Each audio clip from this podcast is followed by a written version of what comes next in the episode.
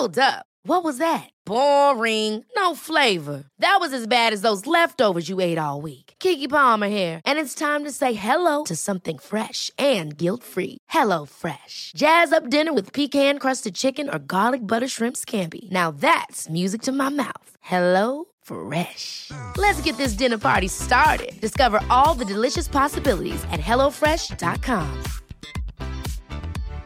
Hi, I'm Daniel, founder of Pretty Litter. Cats and cat owners deserve better than any old-fashioned litter. That's why I teamed up with scientists and veterinarians to create Pretty Litter. Its innovative crystal formula has superior odor control and weighs up to 80% less than clay litter. Pretty Litter even monitors health by changing colors to help detect early signs of potential illness. It's the world's smartest kitty litter. Go to prettylitter.com and use code ACAST for 20% off your first order and a free cat toy. Terms and conditions apply. See site for details. I'm Sandra, and I'm just the professional your small business was looking for. But you didn't hire me because you didn't use LinkedIn jobs. LinkedIn has professionals you can't find anywhere else, including those who aren't actively looking for a new job but might be open to the perfect role, like me. In a given month, over 70% of LinkedIn users don't visit other leading job sites. So if you're not looking on LinkedIn, you'll miss out on great candidates like Sandra. Start hiring professionals like a professional. Post your free job on slash achieve today. Bonjour à tous, c'est Laurita, plus connue sous le nom de Laurita Socaliente sur les réseaux sociaux. Coach certifié, je partage quotidiennement avec des milliers de personnes des astuces de développement personnel pour les aider à révéler pleinement leur potentiel infini. On entend toutes sortes de choses sur la dépendance affective. Un peu comme sur l'hypersensibilité d'ailleurs, je vous ai fait un podcast à ce sujet, foncez l'écouter, le lien est dans les notes du podcast. Bref, je vais vous donner ma perception de la dépendance affective, vous expliquer comment savoir si vous êtes en plein dedans, et comme toujours, des astuces pour vous en sortir. La dépendance affective, c'est un besoin de l'affection des autres au point de se négliger soi-même. Les personnes qui souffrent de ce type de dépendance ont souvent peu confiance en elles et recherchent sans cesse l'approbation de leur compagne ou compagnon dans tout ce qu'elles entreprennent. Elles ressentent une peur panique à l'idée d'être abandonnées et vivent la relation amoureuse comme un combat de tous les jours. En psychologie, la dépendance affective désigne un phénomène d'incapacité psychologique à vivre par et pour soi-même.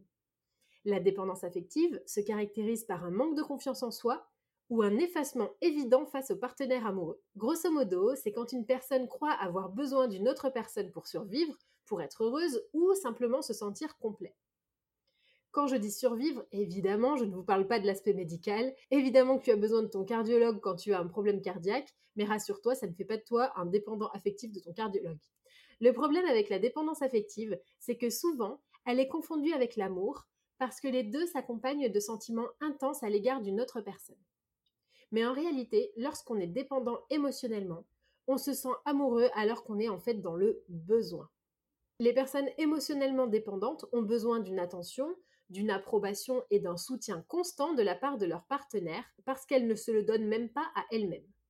Et vous allez comprendre par la suite que c'est bien ça le souci. Alors d'où vient la dépendance affective? La plupart des dépendants affectifs trouvent l'origine de leurs problèmes dans leur enfance. Ce sont généralement des enfants qui ont reçu peu d'attention et ou d'affection et ou que l'on a responsabilisé trop tôt. Ces personnes ont donc pris l'habitude de faire passer les autres avant elles-mêmes et n'osent pas se placer au centre de leur propre attention. Elles pensent qu'elles ne seront aimées que si elles se font discrètes et vivent principalement à travers le regard des autres.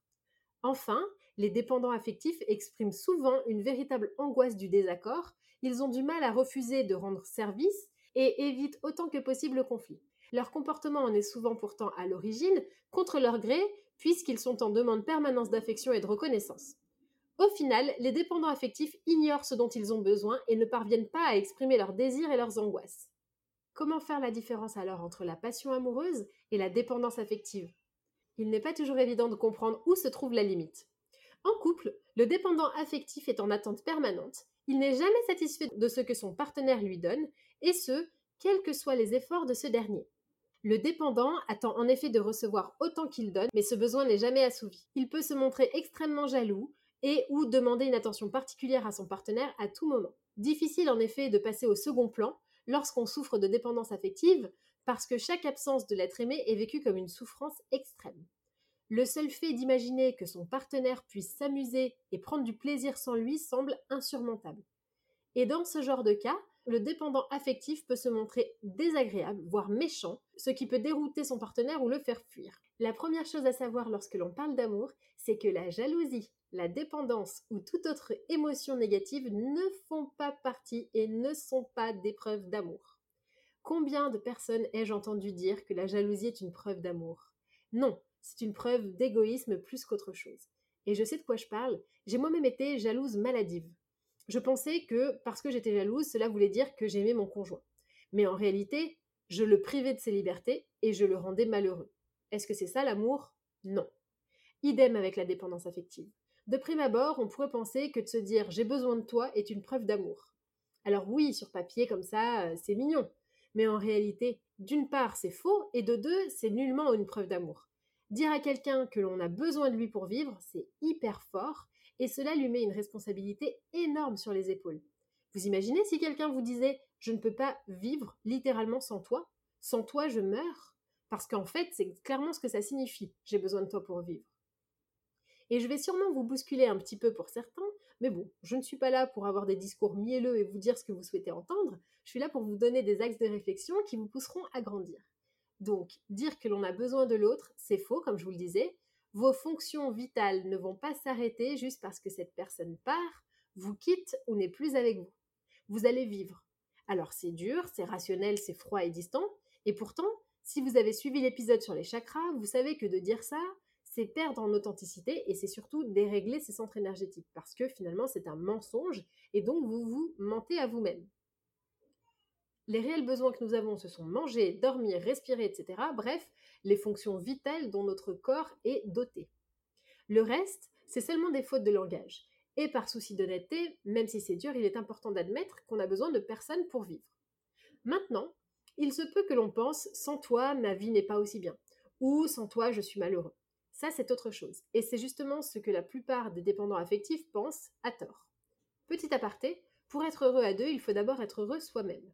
Compter sur l'autre pour vous rendre heureux, c'est vouer à l'échec parce que le bonheur, ça se trouve d'abord à l'intérieur. Alors maintenant que les bases sont posées, comment savoir si vous êtes dépendant affectif? Donc le dépendant affectif vit mal les séparations, il redoute d'être abandonné à la moindre turbulence relationnelle, et euh, ma coach m'a dit un jour qu'être abandonné, c'est le langage des enfants. Un enfant, en effet, peut être abandonné puisqu'il a besoin littéralement de nous pour vivre. Si vous l'abandonnez, il meurt. Et elle m'a expliqué qu'on n'abandonne pas un adulte, et j'ai trouvé ça assez vrai. On n'abandonne pas un adulte, on le quitte. Donc voici quelques critères qui peuvent vous mettre la puce à l'oreille. Peut-être que vous avez du mal à prendre des décisions sans conseil ou validation d'un tiers. Peut-être craignez-vous ou évitez-vous tout désaccord avec vos interlocuteurs. Peut-être que vous avez du mal à démarrer des projets ou à faire des choses par vous-même. Peut-être encore que vous vous sentez anxieux à l'idée d'être seul. Est-ce que vous vous sentez obligé de satisfaire les demandes et les besoins d'autrui? Avez-vous besoin de l'approbation et du réconfort des autres? Êtes-vous capable ou pas de dire non et de poser vos propres limites? Si vous vous êtes reconnu dans au moins quelques-unes de ces affirmations, vous pouvez considérer que vous avez une tendance à la dépendance. Heureusement, il est tout à fait possible de sortir de la dépendance affective. Il convient toutefois de noter que la plupart de ceux qui en sont victimes n'ont pas forcément conscience de leur état. C'est souvent lors d'une consultation chez un psychologue ou bien avec un coach qu'ils comprennent un handicap sentimental. Vous avez plusieurs options pour vous en sortir. Donc vous pouvez, comme je vous le disais, consulter un thérapeute qui saura vous guider, ou bien prendre un coach, ou encore suivre les conseils suivants. La prise de conscience de vos zones de vulnérabilité ouvre la réflexion sur ce que vous pouvez commencer à modifier dans votre comportement. Donc vous pouvez prendre au quotidien des initiatives sans demander l'aval de personne. Vous pouvez également vous donner un temps de réflexion avant de vous engager à accorder du temps ou de l'aide ou de l'argent. Vous pouvez lister tout ce que vous avez accompli dans votre vie parce que ça boostera votre confiance en vous et vous vous rendrez compte que vous avez accompli beaucoup sans l'aide de personne. Vous pouvez vous concocter des journées 100% perso en les consacrant uniquement aux activités que vous aimez faire sans rendre de compte à personne. Vous pouvez ne pas donner de marque d'affection dans le but d'en recevoir mais attendre de ressentir les choses pour les exprimer. Vous pouvez également ne pas attendre que les autres aient donné leur avis pour livrer sincèrement le vôtre au lieu de se rallier à la majorité. Et surtout, surtout, évitez les euh, tu m'aimes, tu penses à quoi, t'étais avec qui au téléphone, qui expriment davantage votre dépendance et votre fragilité que votre amour. La peur de se retrouver seul doit être vaincue par quelques exercices simples, comme par exemple se rendre au cinéma en solitaire ou aller au restaurant seul, etc. C'est en dépassant ces limites que vous serez en mesure de comprendre que vous pouvez faire un certain nombre de choses sans l'approbation des autres. Le sport, l'expression artistique ou la méditation sont autant d'activités qui pourront vous aider à vous connaître davantage et donc à gagner en confiance en vous. La dépendance affective n'est pas irréversible, mais pour la vaincre, il est absolument nécessaire d'une part de la reconnaître et de l'accepter. Un dépendant affectif qui refuse de se qualifier en tant que tel ne pourra pas vivre sereinement, et ce, malgré la bonne volonté de ses proches. Mais le principal conseil que j'ai à vous donner, c'est de reprendre confiance en vous. C'est réellement la seule façon de sortir de la dépendance affective, car c'est à ce moment-là qu'on comprend que l'on a besoin de personne, que l'on est assez et que l'on est génial. Dans les notes du podcast, je vous partage une série de vidéos gratuites qui vous permettra de booster votre confiance en vous. Qu'en pensez-vous? Dites-moi. Connaissez-vous des dépendants affectifs? Est-ce que vous en êtes un vous-même? J'ai hâte de vous lire et je vous dis à très vite pour un prochain épisode.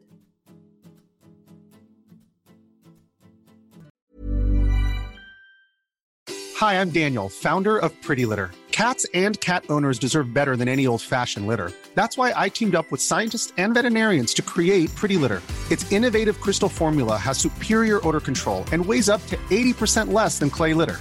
Pretty Litter even monitors health by changing colors to help detect early signs of potential illness. It's the world's smartest kitty litter. Go to prettylitter.com and use code ACAST for 20% off your first order and a free cat toy. Terms and conditions apply. See site for details. Hold up. What was that? Boring. No flavor. That was as bad as those leftovers you ate all week. Kiki Palmer here, and it's time to say hello to something fresh and guilt-free. Hello Fresh. Jazz up dinner with pecan-crusted chicken or garlic butter shrimp scampi. Now that's music to my mouth. Hello Fresh. Let's get this dinner party started. Discover all the delicious possibilities at hellofresh.com. Imagine the softest sheets you've ever felt. Now imagine them getting even softer over time. That's what you'll feel with Bowl and Branch's organic cotton sheets. In a recent customer survey, 96% replied that Bowl and Branch sheets get softer with every wash. Start getting your best night's sleep in these sheets that get softer and softer for years to come. Try their sheets with a 30-night guarantee. Plus, get 15% off your first order at bowlandbranch.com. Code BUTTERY. Exclusions apply. See site for details.